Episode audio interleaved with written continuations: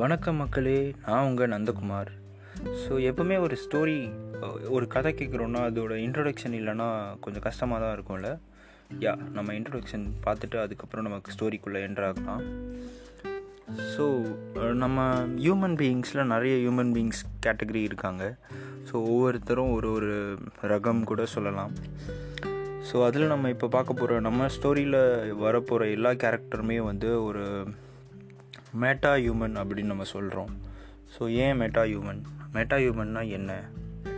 So மேட்டானா ஒரு special power so அது ஸ்பெஷல் பவராக இருக்கலாம் ஒரு ஸ்பெஷல் கேரக்டராக இருக்கலாம். ஸோ இந்த மாதிரி ஒரு பர்டிகுலர் கேரக்டரோட நம்ம கூட வந்து நார்மல் ஹியூமன் பீயிங்காக வாழ்ந்துட்டுருக்காங்க ஸோ அவங்களுக்கு நடக்கிற லைஃப்பில் நடக்கிற விஷயங்கள். ஸோ அவங்க எப்படி அதை பர்சீவ் பண்ணுறாங்க ஸோ இந்த மாதிரி விஷயங்கள் தான் வந்து இந்த ஸ்டோரியில் மூலயமா நம்ம பார்க்க போகிறோம் ஸோ வாங்க. ஸோ நம்ம ஸ்டோரிக்குள்ளே போகலாம் ஸோ நம்ம கேரக்டர்ஸ்க்கு நம்ம நேம் இருக்குது ஸோ எல்லா கேரக்டருக்கும் ஒரே நேம் தான். ஸோ அந்த நேம் என்னன்றத கிளைமேக்ஸில் தான் நம்ம ரிவீல் பண்ணுவோம். ஸோ ஒவ்வொரு எபிசோட்லேயும் வந்து நம்ம வர கேரக்டருக்கு வந்து name slow man so slow மேனோட கதையை வந்து நம்ம கேட்கலாம். எனக்கு மட்டும் ஏன் எல்லா விஷயமும் ரொம்ப பொறுமையாகவே இருக்குது இந்த வயசான காலத்தில் எல்லா வேலையும் நானே செய்யணுமா? அப்பப்பா. சரி நம்ம வேலையை நம்ம தான் பார்க்கணும். வேறு யார் பாப்பா? ஏம்மா நான் இந்த பேங்க் வரைக்கும் போயிட்டு வரேன்.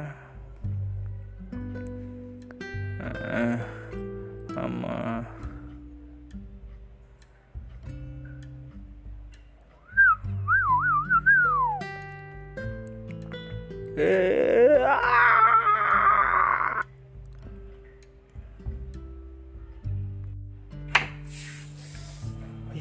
ஐயோ.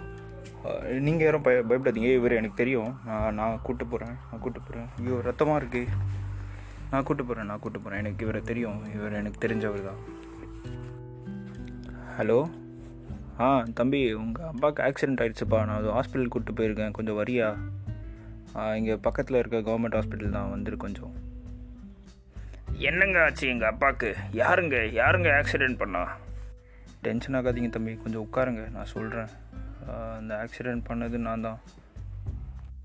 என்னது? நீங்களா? நீங்களா ஆக்சிடெண்ட் பண்ணீங்க? ஆமாம் தம்பி என் மேலே தான் தப்பு.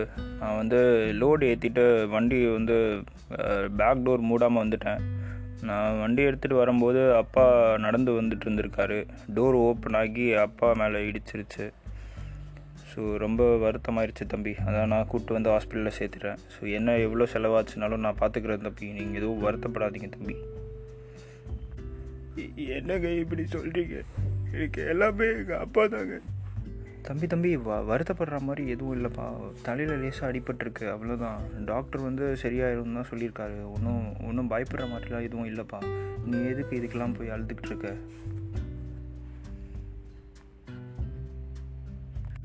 அப்பா உங்களுக்கு இப்போ எப்படிப்பா இருக்குது உங்ககிட்ட நான் எத்தனை தடவைப்பா சொல்கிறேன் வெளியில் போகாதீங்க. ஏதாச்சும் வேலை இருந்தால் என்கிட்ட சொல்லுங்கள் நான் பண்ணுறேன்னு ஏன்பா நான் சொல்கிறத கேட்கவே மாட்டீங்களே?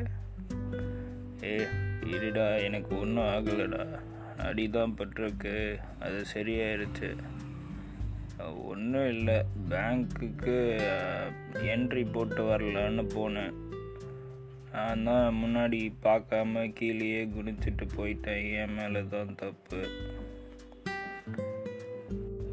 ரெண்டு நாள் ரெஸ்ட் எடுத்துட்டு டாக்டர் வீட்டுக்கு கிளம்ப சொல்லிட்டாருடா.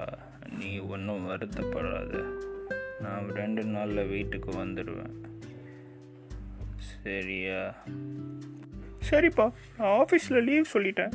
நான் உங்கள் கூடயே இருக்கப்பா